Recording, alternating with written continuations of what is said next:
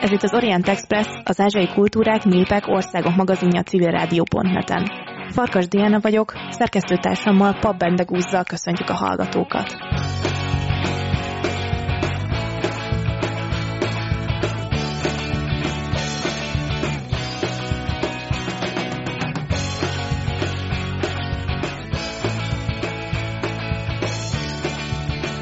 Miért okoz függőséget a Himalája? Hogyan lehet valakiből hegymászó iskola nélkül hegymászó? Milyen körülmények várnak az utazókra a mászó útvonalak menti házakban? A Himalája meghódítása minden komoly túrázónak álma és végső nagy célja lehet. Akiknek sikerül a hegyet legalább részben meghódítani, sokszor arról számolnak be, hogy a hegy beszél hozzájuk, ha egyszer látták, vissza akarnak térni hozzá. Nem volt ez másképp mai adásunk vendégével sem. Kedves Anna Mária Corvinus, majd a Pázmány Péter Katolikus Egyetem matematika, spanyol és angol szakos tanára, jogaoktató, motivációs tréner és túravezető. A félvilágot bejárta, Mexikótól Japánig és Alaszkától Patagóniáig. 2016-ban legyalogolt 900 kilométert a francia Caminon. Jelenleg első könyvét írja, hegymászó magazinokban publikál és 15 éve blogol. Mai adásunkban őt kérdezzük indiai és nepáli kalandjairól, hogy milyen is terepen, testközelből átélni a hegy lábánál és a hegyen élők mindennapjait. Az Orient Express adásainak elkészültét a Magyar Nemzeti Bank támogatja. Felhívjuk hallgatóink figyelmét, hogy az Orient Express adásai nem csak a civilrádió.net-en hallgathatók, hanem podcastként az interneten is, az expressorient.blog.hu oldalon, a YouTube csatornánkon, továbbá a Soundcloudon, a Spotify-on, az iTunes-on és a többi podcast alkalmazásban még hozzá bárhol, bármikor, bármilyen kütyüvel. Panni, nagyon szépen köszönjük, hogy eljöttél velünk beszélgetni a stúdióba. Nagyon köszönöm, hogy itt lehetek, öröm számomra. Akkor vágjunk is bele, és először első kérdésként megkérdezném tőled, hogy miért a Himalája? Miért döntöttél úgy, hogy neked mindenképpen túráznod kell a Himaláján? Annyira fura volt gyerekkoromban, se a családom, se a környezetemben senki nem akart hegyet mászni, és én mindig néztem a nagy hátizsákos embereket, hogy de jó lenne velük menni, de jó lenne meghódítani azokat a magas csúcsokat, de hogy sokat kellett várni, amíg elkezdődött a, a, az első kaland, és akkor ugye, ha már hegyet mászol, akkor először Kárpátok, aztán Alpok, aztán egy kis Dél-Amerika, de úgy minden igazi hegymászónak a nagy álma az a Himalája, mert ott vannak a 8000-es hegyek, és ahogy egyszer valaki megfogalmazta, azért kell megmászni a hegyet, mert ott van. Valahol ez szenvedély. Tehát az a szabadság, az a hihetetlen boldogság, az a lelkesedés, az a, az élettel teliség, ami a Himalájában van, az, az máshol nincs meg egyszerűen rájön az ember, hogy milyen pici kis porszám pontosan ezektől a 8000-es csúcsoktól, amik ott magasodnak körülötte, és én már sok hegymászó barátommal beszéltem, hogy a Himalája az függőséget okoz. Tehát ha egyszer láttad, akkor oda vissza kell menni, és egyik oldalról, másik oldalról, tehát hogy valahol mindig mászni kell, valahol túrázni kell, és fel kell azokat a helyeket egymás után fedezni. És hogyan jutottál el odaig, hogy a a magyarországi hegyektől tett Kárpátok, ezek megvoltak, és akkor hogyan jutottál el először a Himalájához? Volt egy indiai mester, aki itt élt Budapesten, jogát, meditációt tanított, és én egy pár éven át a, az önkéntes tolmácsa voltam, és akkor ugye egy kicsit beleláttam az indiai kultúrába, és elkezdtem Indiába vágyakozni. Aztán egyszer egy barátnő mondta, hogy ő szervez egy kis csoportos utat, és csatlakozhatok, és akkor így hat lány elmentünk, de hát az nagyon más India volt, mert teljes kényelemmel, tehát saját kis bérelt buszunk volt, meg vártak a reptéren, vittek minket ide-oda, tehát nem éreztem Indiának azt az oldalát, amit most, amikor kilenc évvel később egyedül utazva felfedeztem, mert nagyon sok turista úgy megy el, hogy minden előre meg van szervezve. Hogy akkor tudja, hol alszik, tudja, hol eszik, tudja, hogy milyen múzeumokba kell elmenni, milyen városokat kell meglátogatni. Persze így is van, akinek kulturális sok, és az emberek vagy nagyon szeretik Indiát, vagy utálják Indiát, de, de hogy ez a, a, a kényelmes verzió. És ugye emlékszem, mikor Manaliból átkeltünk a Himalája egyik láncolatán, akkor felmentünk kis busszal 5200 méterre, és ott láttam azt először, hogy hát milyen, amikor az ember kevesebb oxigént kap, és egyszerűen nem akar az agya úgy működni, ahogy kellene, meg nem tud aludni, meg nincsen étvágya, de utána leereszkedtünk egy 3600 méteren levő faluba, és akkor már rendben voltam. Viszont nekem az nem volt elég, hogy így a lányokkal utazgatunk és nézegetjük a, a különböző palotákat, hanem ott Lében, ami Ladaknak a fővárosa, elindultam felfedező útra, és sorra jártam kb. 10 irodát, hogy akkor én holnap reggel szeretnék a Stokkangrira menni, ami egy 6000-es hegy. És szerencsém volt, mert pont indult egy kis nemzetközi csapat, lehetett hozzájuk csatlakozni, és akkor még döbbenetes árak voltak, tehát kb. 50 dollárból megvolt ez a négy napos túra, ami azt jelenti, hogy a sátor meg a, az étel az teljesen rájuk volt bízva, tehát én csak a saját kis hátizsákomat vittem, és volt egy hegyi vezető, meg volt a, a csoport végénél is valaki, tehát hogy ott voltak előre kiépítve ezek a sátrak, meg volt főzősátor, teját is mindig kaptunk, tehát ez is nagyon kényelmes volt. Viszont a kis csapatunkból, ahogy haladtunk egyre feljebb, kijött a, a hegyi betegség mindenkin. És akkor így megyünk, megyünk, és hát egyszer csak az egyik kidől, mert hát ő rosszul van, aztán utána megyünk, a következő embernek hasmenése van, aztán jön a fejfájás, szédülés, így um, annyira fura volt, mert életemben először azt éreztem, hogy szállok ki a testemből. És akkor jött ugye a, a vészjelzés, hogy ajaj, baj van, nem kap az agyam oxigént, tehát sürgősen vissza kell fordulni.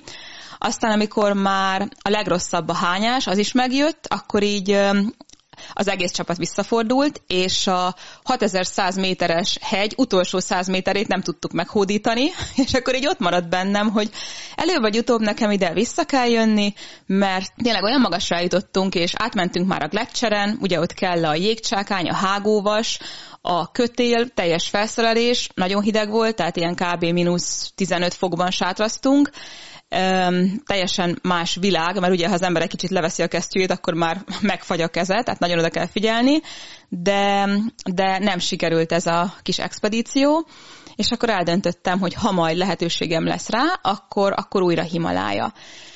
És 2019-ben csak ketten az Annapurna körútra mentünk, ami hát nagyon érdekes, mert rettenetesen sok ember van.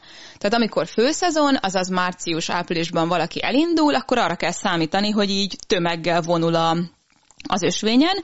Viszont nekünk nagyon nagy szerencsénk volt, mert pont amikor az egyetemen befejeződött a tanítás május végén indultunk, és az volt a főszezonnak a, nem is, már, már teljesen lement a főszezon, tehát üres volt minden, és a helyi nénik, ott nem kellett vinni a sátrat, tehát ott sokkal kényelmesebb volt, ilyen kis házikókban aludtunk, úgy hívják, hogy teaház. A helyi nénik kiállnak a, az út szélére, és konkrétan vadásszák a turistát. És akkor így már messziről integetnek, ha beérünk egy faluba, és nagyon kedvesen mondják, hogy gyertek, gyertek, gyertek, aludjatok itt nálunk, mert nem kell fizetni a szállásért, csak a vacsoráért. És én rengeteget utaztam, de ilyen még sehol nem volt, hogy ingyen szállás, és akkor Másnap beérünk a következő faluba, megkérdezi a nénike, hogy az előző faluba mennyit fizettetek a szállásra, és akkor mondjuk, hogy hát semmit, csak a vacsorára fizettünk. Jó, akkor gyertek hozzám, nálunk is így lesz. és hogy így, így tényleg rá, rácsodálkozó, hogy, hogy de, hát, de hát ez hogy létezik. És ugye mivel mondjuk főszezonban ott alszik egy-egy ilyen szálláshelyen 20-30-40 akárhány ember, meg viszont májusban már üres, akkor neki úgy is megéri, hogy ha, ha csak azt a vacsorát vagy reggelit fizetjük ki, csak, csak legyen turista, csak legyen valaki. És nagyon, nagyon szép volt az, hogy, hogy magunkra voltunk, hogy tényleg elindultunk hajnalban, láttuk a, a napkeltét, láttuk a, azokat a felénk magasodó óriásokat, ragyogó napsütésben, vagy éppen ködben, aztán esőben, de, de ott, volt, ott volt az, hogy, hogy semmi dolgod nincsen, csak menni kell. És a, az Anapurna körút az összesen 21 nap, mm, kezdőtúrázónak nem ajánlom, de aki egy kicsit már az Alpokban eljutott 3-4 ezer méterre nyugodtan mehet. Van egy olyan szabály, hogy mindig 500 métert lehet felfelé haladni, tehát hogyha mondjuk 3000 méterről indulsz, akkor a következő éjszakát tölts 3500 méteren, aztán 4000 méteren, és így tovább. És amikor úgy kb. a mi Mont magasságába ér az ember, akkor ott már nagyon nehéz. Tehát ott már, már kevesebbet tudunk enni, már rosszul alszunk, tehát az ott a, szervezetnek már nagyon-nagyon megterhelő, úgyhogy érdemes egy kicsivel több időt tölteni, pontosan ezért, hogy az aklimatizáció megtörténjen, és, és ne legyen gond. Úgyhogy ott, ott egy kicsivel, kicsit lelassultunk, és aztán a, a legmagasabb pont az a az 5400 méteres hágó volt. Na ott nem csak nekem, hanem úgy, akikkel ott még pár emberrel találkoztunk, mindenkinek fájt a feje, tehát az már szenvedős volt, amikor lépsz egyet, és úgy érzed, hogy na kész, több erőm nincsen, elfáradtam, nem akarok tovább menni, de, de tudod, hogy muszáj tovább menni, mert egyszerűen át kell azon a hágon kelni, illetve igen, vissza lehet fordulni, csak akkor még egy rossz éjszaka nagyon nagy magasságban, és utána az ember újra megpróbálja. Meg persze az idő is nagyon sokat számít. Mi öt hétre mentünk Nepálba, viszont az utolsó egy hét, amikor a Manaslu körútat tettük meg, ott már utolért a monszun. Tehát ez a megérkezik a, a rossz idő, és nem lehet tudni hány esős lap, valószínűleg nagyon sok, és a helyiek így ehhez alkalmazkodnak, így élik az életüket. Mikor jöttünk lefele, akkor azt terveztük pont az utolsó napon, hogy majd hogy felgyorsítjuk a folyamatot, és még pont elérjük a repülőt, ezért majd, majd egy busszal megyünk, viszont egyszerűen olyan sok eső volt, hogy elmosta a patak az utat. És akkor gondoltuk, hát se baj, majd lesz ott út, meg is kérdeztük, hogy mikor fogják megjavítani. És akkor a, a helyiek teljes komolysággal mondták, hogy hát majd ha véget ér a monszun szeptemberben. Úgyhogy gyalogolnunk kellett, mert nem volt más választásunk, de még pont elértük a repülőt.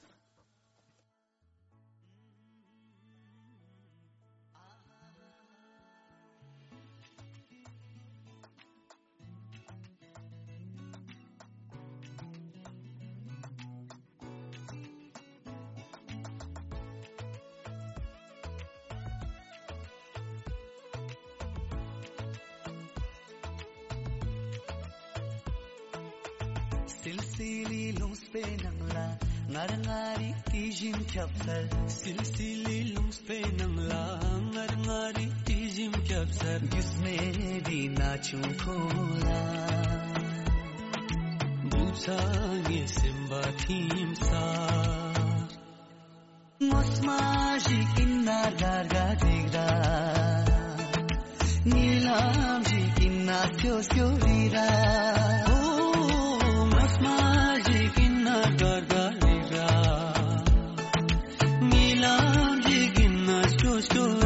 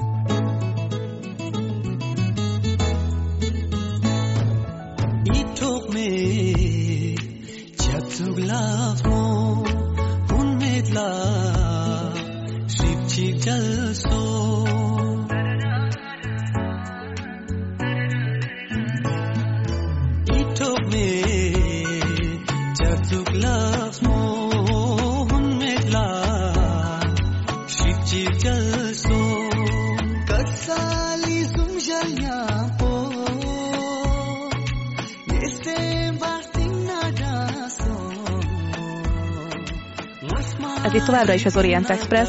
Kedves Anna Mária, Pannival beszélgetünk a himalájás élményeiről.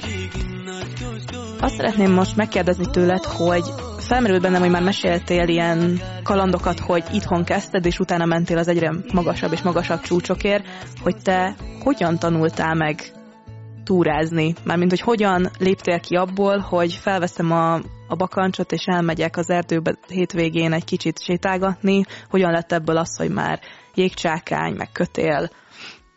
A legtöbb ember elmegy egy hegymászó iskolába, vagy egy sziklamászó tanfolyamra, vagy egy túravezetői tanfolyamra, és akkor ott megvan az elméleti rész, aztán kimennek mondjuk a Tátrába gyakorolni, vagy itthon iránytű használat a Bőrzsönyben, Mátrában, tehát ez a, a klasszikus út.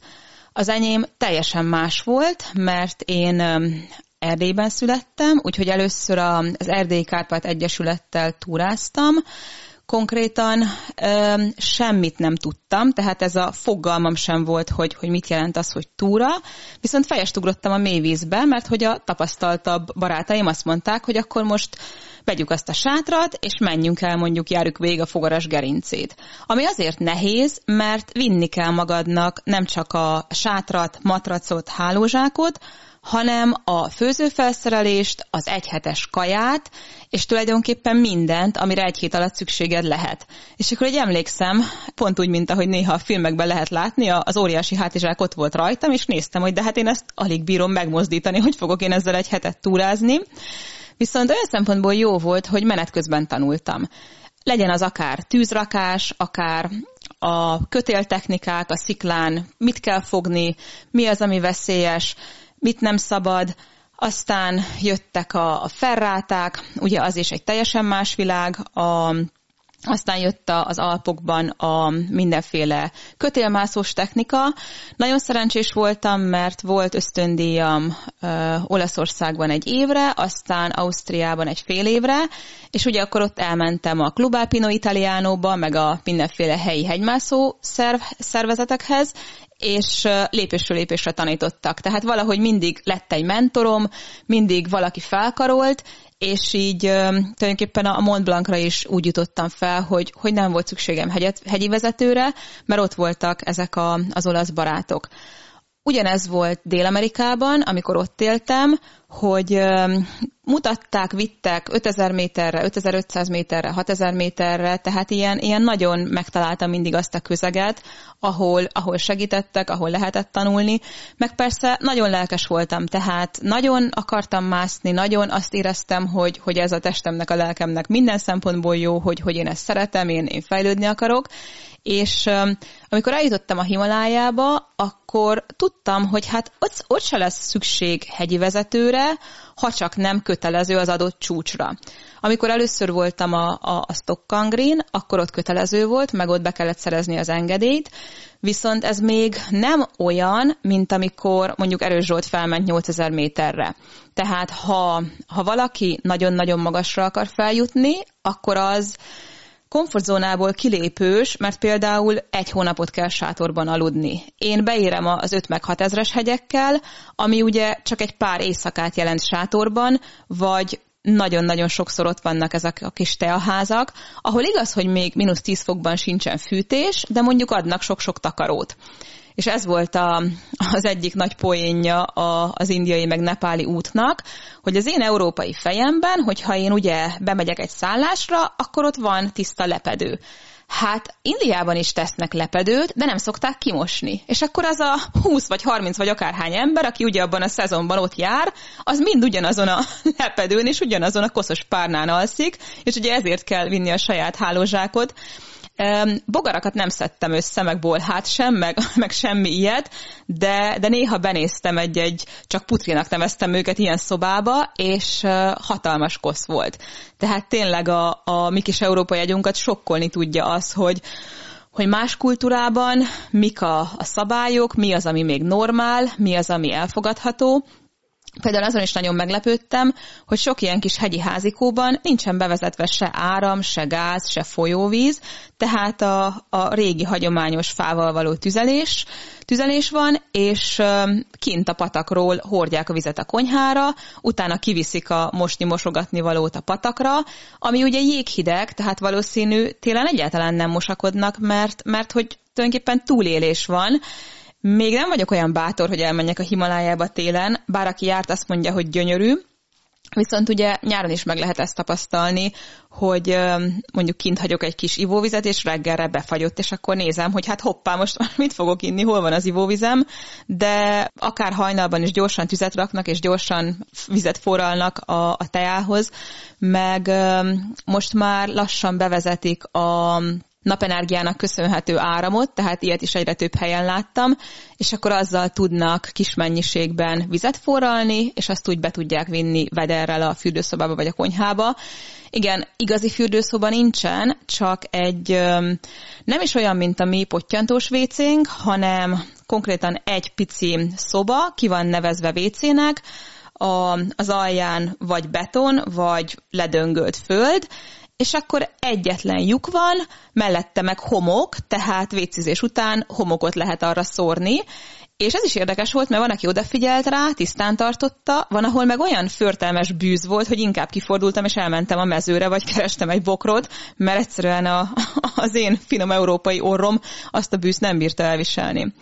De nagyon kedvesek ezek az emberek. Tehát igazából, ha így félre tudjuk tenni a, az európai kényeskedést, vagy az, hogy akkor legyen minden tiszta, és legyen normális WC, ezt, ezt így el kell engedni, akkor, akkor lehet, lehet a, a, a társaságokat élvezni, lehet a helyeket élvezni, behívnak a saját kis konyhájukba, tehát úgy van, hogy ez a pár turista, aki éppen ott alszik aznap este, a családdal együtt vacsorázhat, meg mindig még, még csak úgy útközben is behívnak tejázgatni, aztán ha megkérdezzük, hogy mennyibe kerül, akkor vagy azt mondják, hogy ajándék volt, vagy fizessünk, amennyit gondolunk, de mondjuk a legolcsóbb teja, amit Indiába vettem, az, az 40 forint volt, meg a legolcsóbb ebéd az, az 200 forint volt, tehát ilyen elképzelhetetlenül olcsó minden, mert, mert egyszerűen annyira szegény ez a két ország, és annyira a túlélésért küzdenek, hogy, hogy minden, minden kis pénznek örülnek.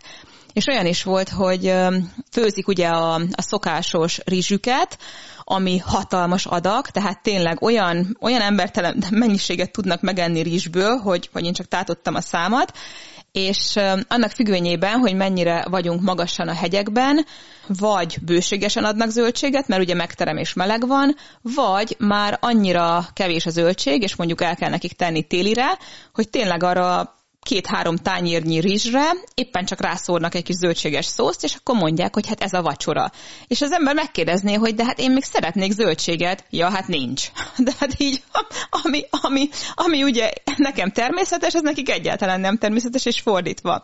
Viszont finomak az ételek, nagyon jó fűszereket használnak, a Himalájának ezen a részén a legtöbb ember vegetáriánus, viszont nagyon szeretik a jaktejet, jakvajat, jaksajtot, úgyhogy abból lehetett dorbézolni, és vannak olyan zöldségek meg gyümölcsök, amik nálunk nem is teremnek meg. És még a szakasz elején említetted a hegymászás elméletet, gyakorlatot, hogy alapvetően aki Európában tanulja meg ezt a tudományt, az ha nincs helyi vezetője, akkor is tudná alkalmazni? Tehát a, vagy helyi vezetőt a kötelező előírás miatt fogad az ember, vagy amúgy is kell helyismerettel rendelkező ember Az az igazság, hogy nagyon sok utazási iroda szervez ilyen hegyi utakat, viszont mondjuk elkérnek arra a három hétre egy millió forintot. És hogyha én kiszámolom azt, hogy egy szállásra fizetek 5 vagy 10 eurót, és azt ugye megszorzom 21-jel, akkor nagyon más a költségvetés.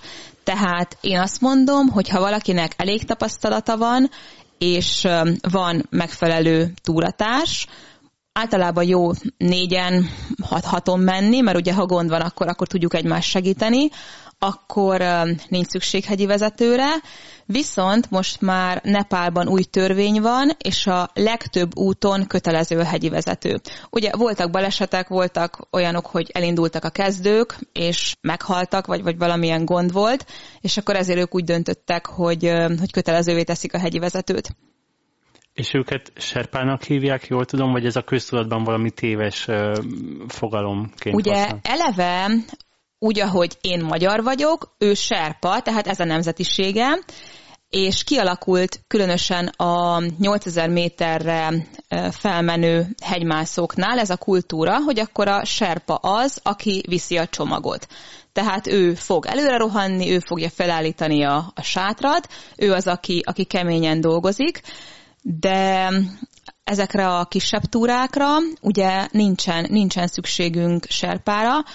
A másik, ami, ami nagyon elterjedt megoldás, és ilyet többször is láttam a Himalájában, hogy olyan utakat választanak a csoportok, ahol már nincsenek se házak, se előre felállított kis sátrak, tehát a szamarakkal vagy összvérekkel kell mindent cipeltetni, és ez, ez is költséges. Tehát ugye ez is egy, egy másik, másik fajta túrázás, mert akkor reggel elindul a csoport, közben a, a serpák a sátrakat leszedik, minden matracot, konyhát, edényeket, mindent összepakolnak, felrakják a nem tudom hat összvér hátára, és akkor ők szépen lassan mendegélnek, hogy mondjuk 10 vagy 20 kilométerrel arrébb ugyanezt a tábort felállítsák, ennek köszönhetően ugye a turista meg kis hátizsákkal sétálgat, tehát sokkal könnyebb az élete, de ez, ez ugye rengeteg munka a helyieknek. Tehát én sokkal jobban szeretem a, az olyan utakat, ami, amik már előre ki vannak építve. Tehát nem kell ennyire eltávolodni a, a, a világtól. És hát ez lehet, hogy egy kicsit furcsa kérdés, de a helyiek a hobbiból hegymászó megjelenése előtt szintén szerettek hegyet mászni, vagy egyszerűen ott éltek, és emiatt aklimatizálódtak a viszonyokhoz? Nekik ugye nincsen más választásuk, tehát ők ott születtek 4000-4500 méteren, az ő tüdejük teljesen másképp működik, ők ugye ilyen kevés oxigénnel teljesen jól tudnak élni, viszont nem túráznak, ők megélhetés miatt jönnek-mennek. Tehát azokban a falvakban, ahová még nincsen kiépített út, tehát egyszerűen csak gyalog lehet eljutni, ugye mi turistaként fel, fel, felmászunk, Nekik viszont ugyanazt az utat kell megtenni, ha le akarnak menni a városba valamit vásárolni, vagy mondjuk a, a gyerek, ha elmegy iskolába. Tehát ezek nagyon elszigetelt kis települések. Most már nagyon sok helyre építenek utakat, de, de ezelőtt kilenc évvel még teljesen el voltak zárva a világtól. És az az érdekes, hogy a nyár az nagyon rövid, az alatt kell nekik mindent megtermelni, tehát rengeteget dolgoznak, mert a hét téli hónap az, az a túlélésről szól. Tehát ugye olyankor nagyon mozogni sem tudnak, mert hogyha nagyon nagy a hó, akkor az ösvényeken már nem lehet végigmenni, tehát nekik el kell raktározni akár rizsből, krumpliból, mm, zöldségekből, vagy almából, nem is nagyon volt más gyümölcs, annyit, hogy, hogy ők ezt a telet túléljék.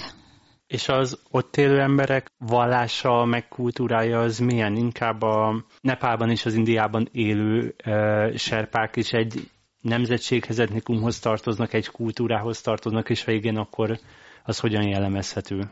Ugye ők, ők egy nyelvet beszélnek, aztán a Nepál, tehát hogy a nepáli részen beszélik a nepáli nyelvet, Ladakban beszélik a tibetihez hasonló nyelvet, amit úgy hívnak, hogy ladaki, és beszélik a hivatalos ország nyelvét, a hindit. Általában buddhisták, nagyon érdekes, mert Nepálban is, meg Indiában is. Van egy olyan rész, ahol már nagyon közel járunk a tibeti határhoz, és akkor ott megváltozik a nyelv, a ruházat, a mindenféle szokások, a házaknak a stílusa, tehát minthogyha egy kis Tibet lenne ebben a két országban, amit a Dalai Láma számüzetése után a Tibetből átmenekült emberek alakítottak ki, és például nekem annyira tetszett, hogy a, az alapköszönés ugye a buddhistáknál az a namaste, amikor összetesszük a melkasunk előtt a két kezünket, és ahogy átlépünk ebbe a majdnem tibeti zónába, tehát nem lehet átlépni a tibeti határt, de ott a határ környékén, ahol a tibeti menekültek élnek, akkor ugyanaz a meghajlás van, de csak az egyik kezüket emelik fel, és azt mondják, hogy tasidelék. és um, így mentünk az úton, és tudtam, hogy oké, okay, akkor ő most jön szembe, neki olyan ruhája van, akkor neki azt kell köszönni, hogy tássi délek. És ettől ők olyan boldogok, meg annyira értékelik, hogy, hogy egy pár szót megtanulunk a, a nyelvükön, és próbálunk velük kommunikálni, mert um, hiába beszélek hat nyelven, van olyan kis nepáli szállásadó, aki semmit nem tud angolul. És akkor vele kézzel lábbal lehet kommunikálni, Ugye internet nincsen, tehát nem is tudom lefordítani, tehát az volt a megoldás, hogy, hogy a, a, az alapszavakat megtanultam, és akkor azt próbáltam velük megértetni, és hát általában sikerült.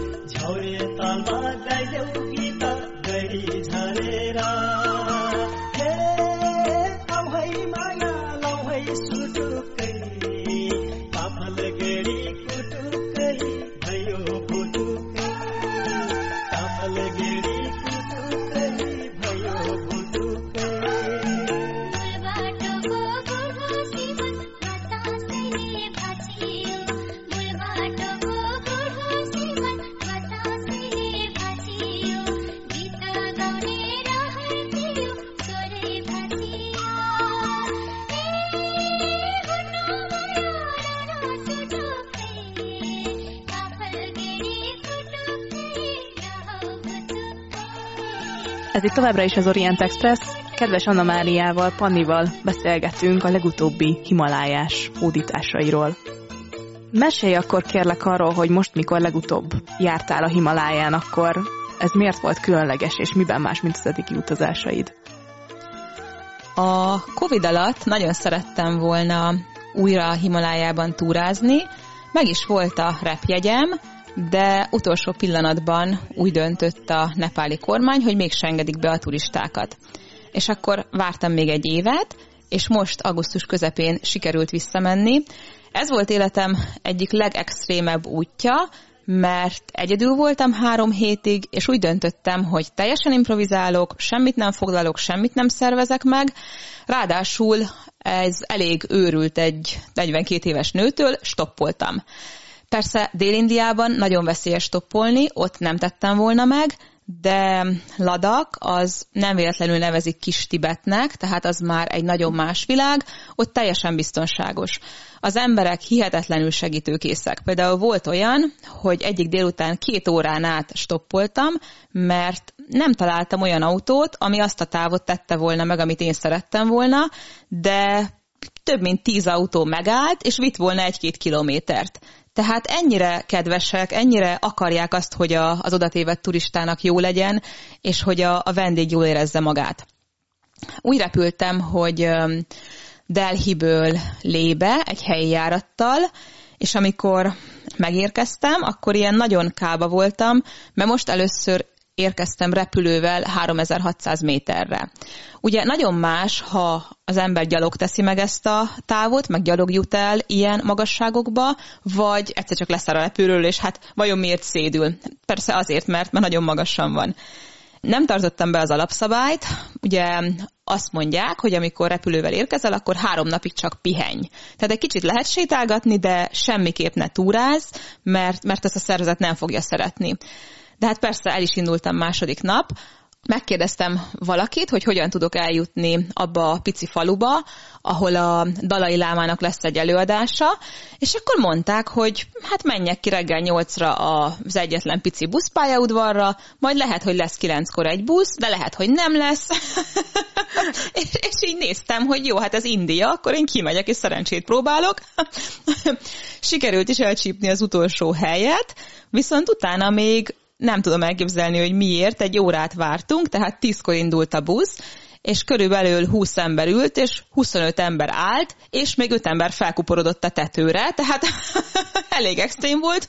Ugye lehet képeket látni, hogy van, aki a kecskejét viszi, van, aki a tyúkot viszi, tehát hogy így ilyen igazi, igazi kis falusi élet és megáll minden egyes településen, úgyhogy a 80 kilométert három és fél óra alatt tettük meg, pedig volt aszfalt. Tehát ez, ez a Himalájában nagyon jó út, de úgy voltam vele, hogy hát én ezt nem akarom. Tehát nekem, nekem egyszerűen nincs ahhoz türelmem, hogy ilyen sok órán keresztül zögykölődjek egy rossz buszon, és ekkor döntöttem el, hogy megpróbálom a stoppolást.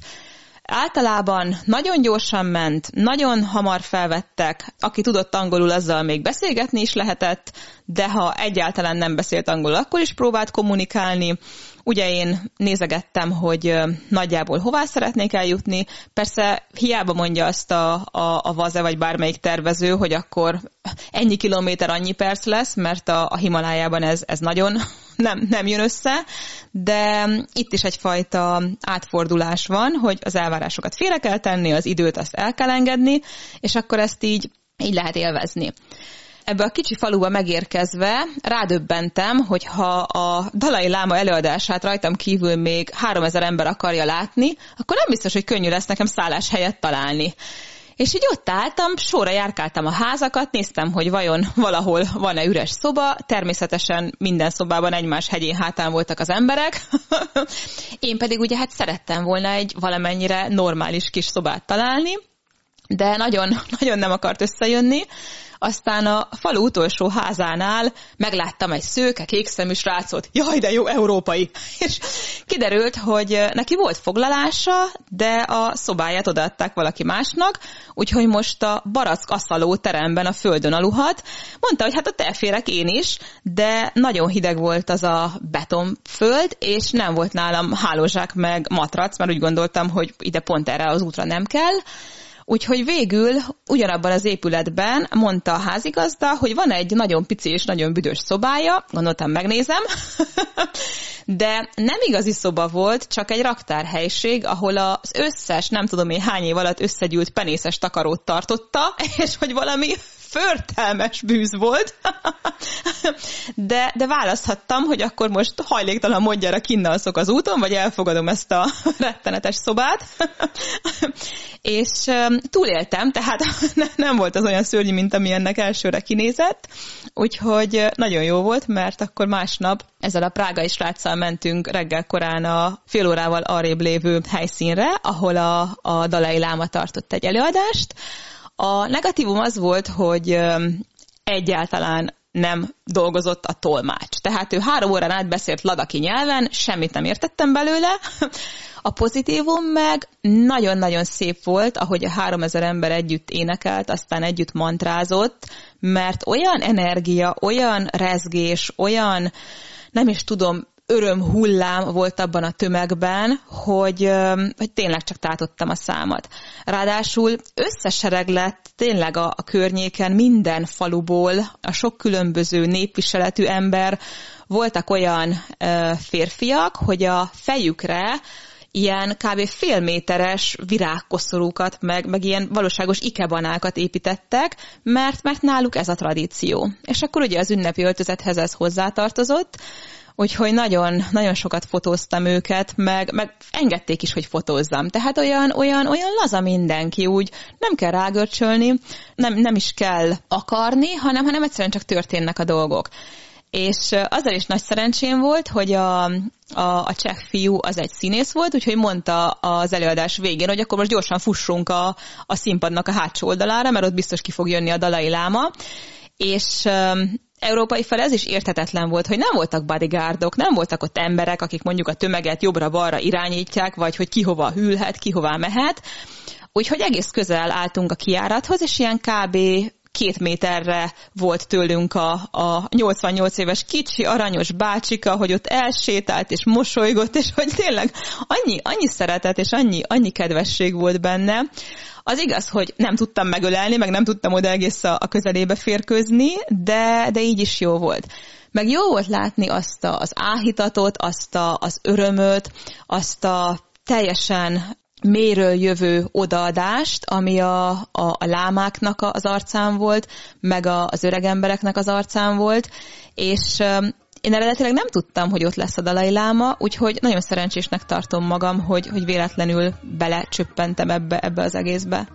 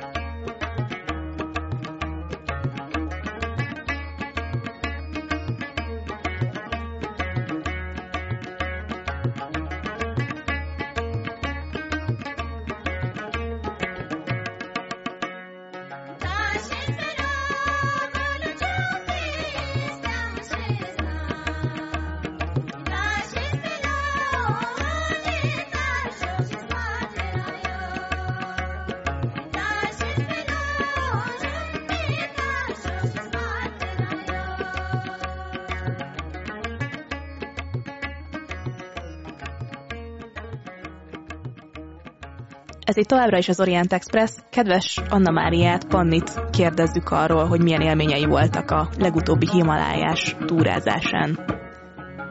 Meséltél az előző szakasz végén arról, hogy elképesztő véletlenek folytán tudtál találkozni a, a Dalai Lámával. Ezek után mi történt a Himaláján?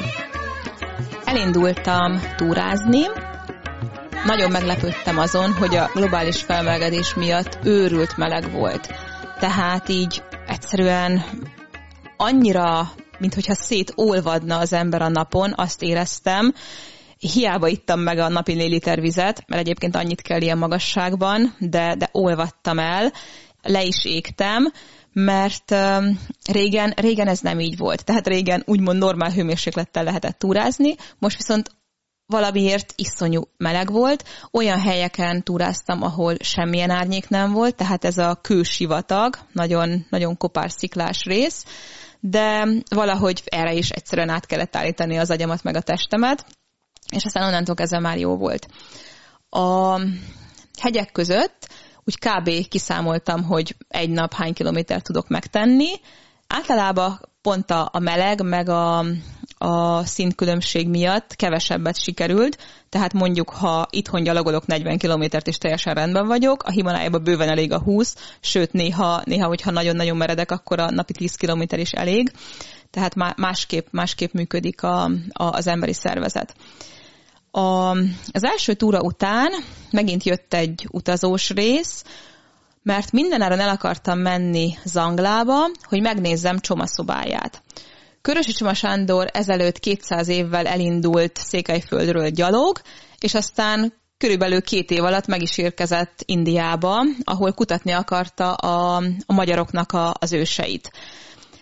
Oda ragadt, és elkezdett foglalkozni a tibeti nyelvvel, és ő nagyon híres, mert elkészítette az első tibeti-angol szótárat, kb. 40 ezer szóval, és én látni akartam ezt a helyet, ahol, ahol ő élt és dolgozott, úgyhogy stoppoltam azokon a nagyon-nagyon rossz utakon.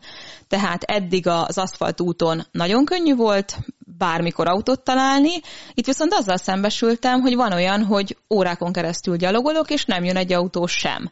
Tehát ki kellett várni, hogy akkor előbb vagy utóbb jön valaki, és Viszont az volt az előnye, hogy még könnyebben felvettek, mert ugye aki ott megy egy ilyen nagy jippel, az tudja, hogy lehet, hogy ma eljött ő, és akkor most három órán keresztül nem fog jönni másik autó. Tehát megálltak és, és vittek.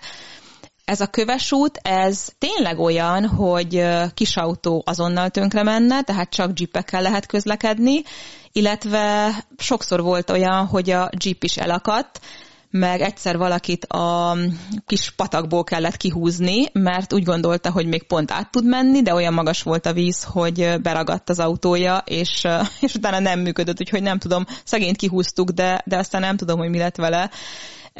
Ezek már nagyon-nagyon távoli vidékek, nagyon-nagyon nehezen megközelíthetőek, úgyhogy a, az első faluban, ahol már közeledett a napnyugta, Körülbelül 50 kilométer sikerült megtenni három óra alatt jippel, tehát ez a egyre, egyre lassabban lehet haladni, de úgy döntöttem, hogy akkor ott alszok.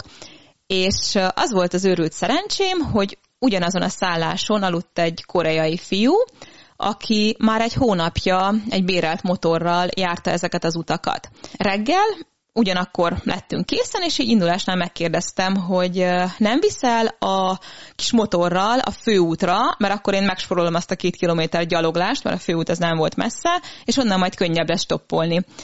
És néha, néha az élet tényleg olyan, hogy csak így csodák történnek egyik a másik után, mert a srác, hogy kiértünk a főútra, nem állt meg, utólag nem tudta megmagyarázni, hogy miért, hanem mentünk még sok-sok kilométert együtt aznap 80 kilométer tettünk meg 8 óra alatt. Tehát annyira annyira um, meredekek az utak, és annyira rosszak, ahogy oda konkrétan egymásra vannak dobálva a kövek, hogy, hogy nem lehet gyorsabban haladni.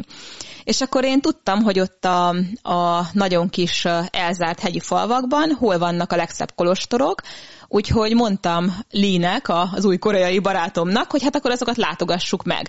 Ő meg boldogan jött, hát idő, időnk ugye mindkettőnknek volt, és akkor tettünk néha egy kis kitérőt, és bejutottunk ezekbe a, a kolostorokba. Ugye, ami a, az aszfaltút mellett van, azok a kolostorok már nagyon át vannak alakítva, rengeteg turista van, hatalmas tömeg, ott mindenféle árusok vannak, tehát olyan, olyan az egész, mint egy bazár. Ide viszont nagyon kevesen jutnak el, úgyhogy itt a, a szerzetesek hihetetlen vendégszeretettel fogadtak, megkínáltak teával, ott maradtunk ebédelni, tehát így, így azt érzed, hogy egy nagy családnak a része vagy. Aztán ugyanúgy elmentünk még egy pár másik kolostorba, és végül mm, két nap után megérkeztünk Zanglába, ahol nagyon szépen helyrehozták az elmúlt tizen pár évben a magyar önkéntes csoportok csomaszobáját, ami valamikor régen a királypalotája volt, de elég romos állapotban, és akkor ők szerveztek minden nyáron három hónapra önkénteseket, mert ugye a nyár az még elviselhető, és ott volt az egyik barátom, és pont most mesélte, hogy ezelőtt sok évvel, amikor ő ott dolgozott a, az építkezésben, akkor ezt a falut még nem lehetett autóval megközelíteni, tehát ők átvágtak a hegyen, gyalogosan, sátorral, viszont pont mire én értem oda, már kiépítették az utat, de nagyon veszélyes volt, tehát csak így utólag mertem elmesélni az anyukámnak, hogy nem volt rajta motoros sisak, mert hát persze, hogy nem tudtam, hogy én motorra fogok ülni, meg, meg néha le kellett szállni, és, és tolni azt a motorbiciklit, mert, mert annyira meredek volt, illetve volt egy rossz élményünk is, mert leestünk, konkrétan annyira mély volt a homok azon a részen, hogy, hogy a koreai nem tudta uralni, és, és elvesztettük az egyensúlyt. Szerencsére mind a kettőnkön hatalmas hátizsák volt, úgyhogy az megvédett, különben valószínű bajba lettünk volna, de a hátizsák meg az őrangyalaim, akik mindig ott vannak, most is, most is rendesen dolgoztak, úgyhogy jó volt. Illetve az Anglában, amit nagyon szerettem, betévettünk egy női kolostorba, ahol tényleg a takarítónő is, meg a tanár is, meg mindenki nő volt, és ilyen láma kislányokat nevelgettek, legalábbis pont olyan volt a, a ruhájuk, meg a, a leborotvált fejük, meg, meg, meg minden, a szálláshely is, meg a templom is, mint a láma kisfiúkat nevelő iskolákban, és ők nagyon édesek voltak, tehát velük, velük élmény volt együtt lenni.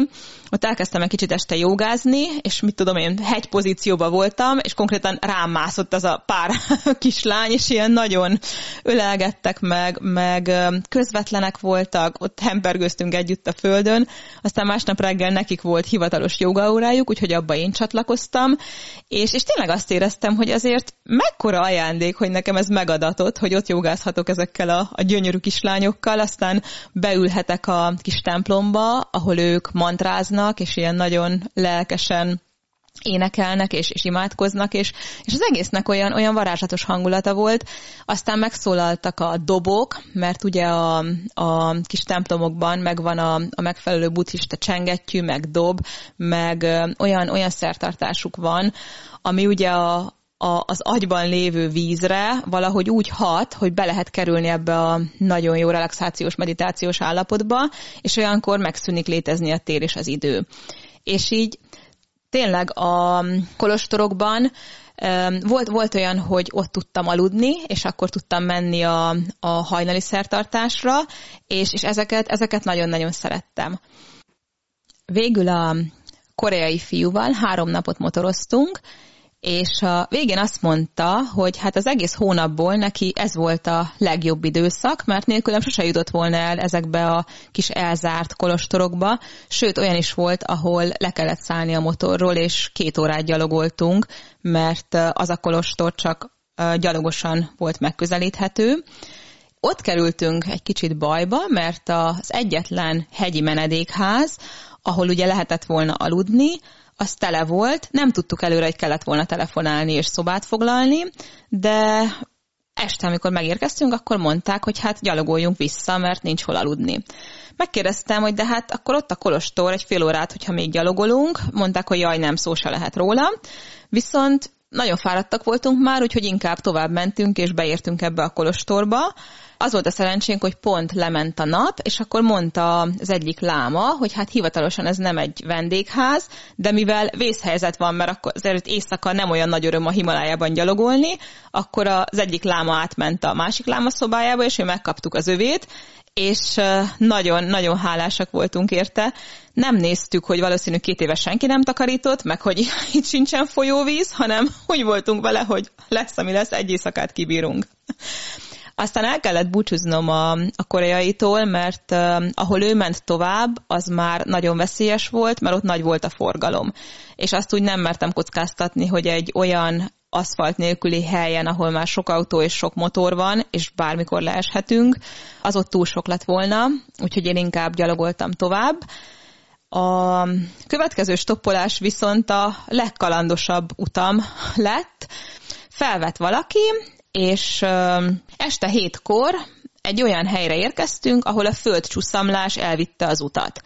És egyszerűen az volt ugye az egyetlen út, 4000 méteren jártunk, tehát már nagyon magasan, és akkor mondták a az ott lévő munkások, hogy hát ez most nagyon sok óra lesz, de tíz ember meg négy markológép teljes erőbedobással dolgozott, úgyhogy 11 órára lett út. És akkor az ott várakozó autók egyik irányból, meg másik irányból mehettek tovább, úgyhogy meg is érkeztünk éjjel fél egyre a faluba, Mondta a sofőr, hogy hát most már túl késő van ahhoz, hogy én keresgéljek, hogy hol lehet ott aludni, úgyhogy inkább befogad a vendégszobájába, de ezt ilyen, ilyen teljesen természetesen és teljesen lazán, és akkor a, az otthon lévő feleség fél egykor nekiállt nekünk vacsorát főzni, hogy, hogy nagyon kellemesen a konyhába tejázgattunk, vacsorázgattunk, aztán vacsora után elmentem a kis lyukra, ugye a WC-re, és megkérdeztem, hogy hát most oké, okay, nincsen zuhany, meg nincsen semmi, de szeretnék kezet mosni, és a, a nő teljes lelki nyugalommal visszakérdezett, hogy nem ér rá holnap reggel?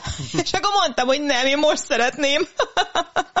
Úgyhogy ki tudtam menni a, a patakra, illetve hozott be nekem egy kis vizet, és azt a kezemre öntötte. és akkor egy pár ilyen éjszaka után az már megváltás volt, hogy a következő szállás helyen kaptam egy veder meleg vizet, aminek a felét magamra tudtam önteni, leszappanoztam magam, aztán utána jött a vedervíz másik fele, és, és akkor így már tisztának érezhettem magam, de, de ugye itt is arról van szó, hogy mentálisan, mentálisan át kell kapcsolni. Aztán jött a hosszabb hegyi túra, az hat napos, és felvisz egész 5200 méterre, ahol egy csomó túrázóval találkoztam, nagyon kedves, szimpatikus emberek. Ami legjobban meglepődtem, volt három középkorú német maratonfutó, aki csak azért túrázott azon a környéken, hogy majd utána ultramaratont fussanak, tehát ilyen 100-150 kilométert, és ugye rendesen a szervezetet fel kellett erre a távra készíteni.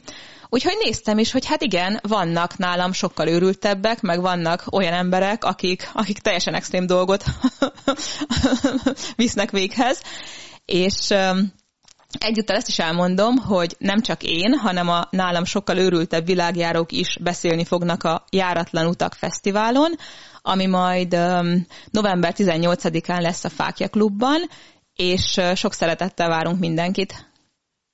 Lezárásképp akkor még pár szóban a jövőbeli terveidről.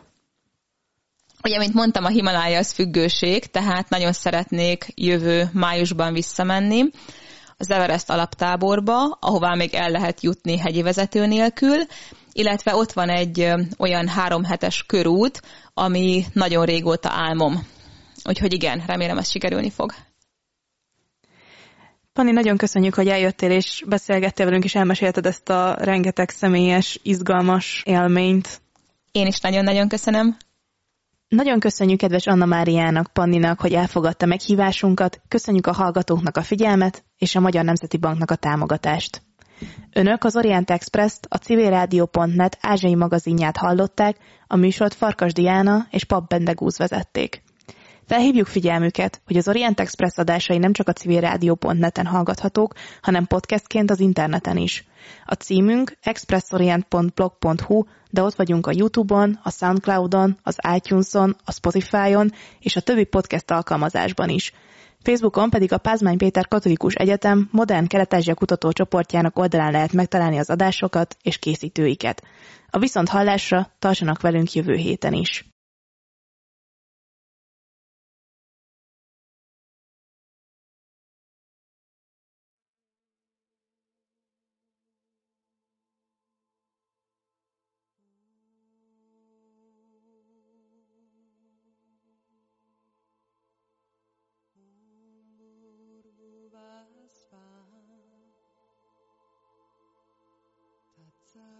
duvar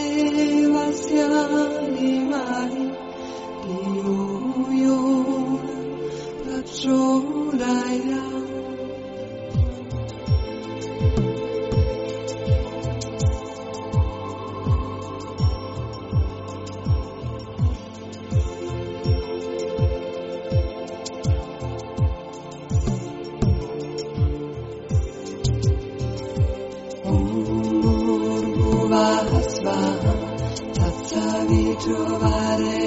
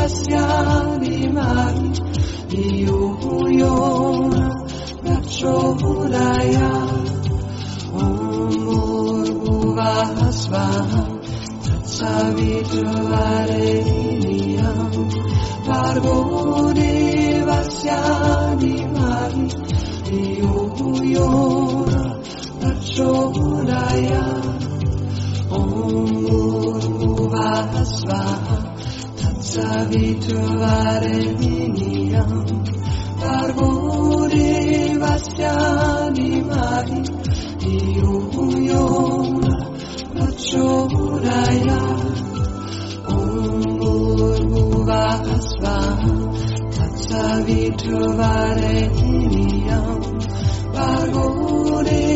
देवस्यादिमहे धियो यो न प्रचोदया ॐ भूर्भुवा स्वाहा तत्सवितुर्वरेण्यं भर्गो देवस्यादिमहे धियो यो न प्रचोदया Svaha Savito Vareminiyam Varmo Devasya Dimari Iyuyona Pachodayam Om Bhurbuva Svaha Savito Vareminiyam Varmo Devasya Dimari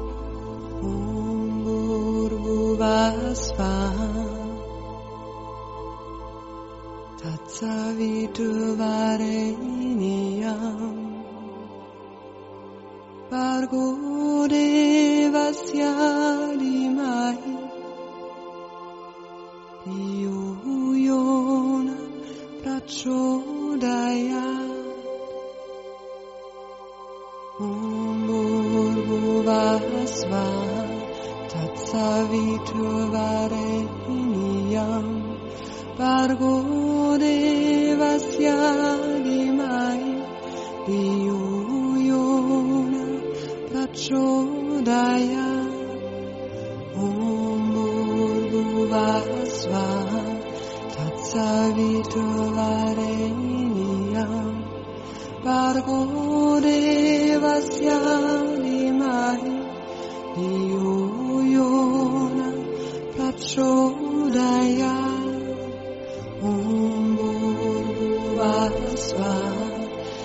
Davitu vareniyam Parvone vasyalimai Diyoyona prachodaya Om Guru Vasvaha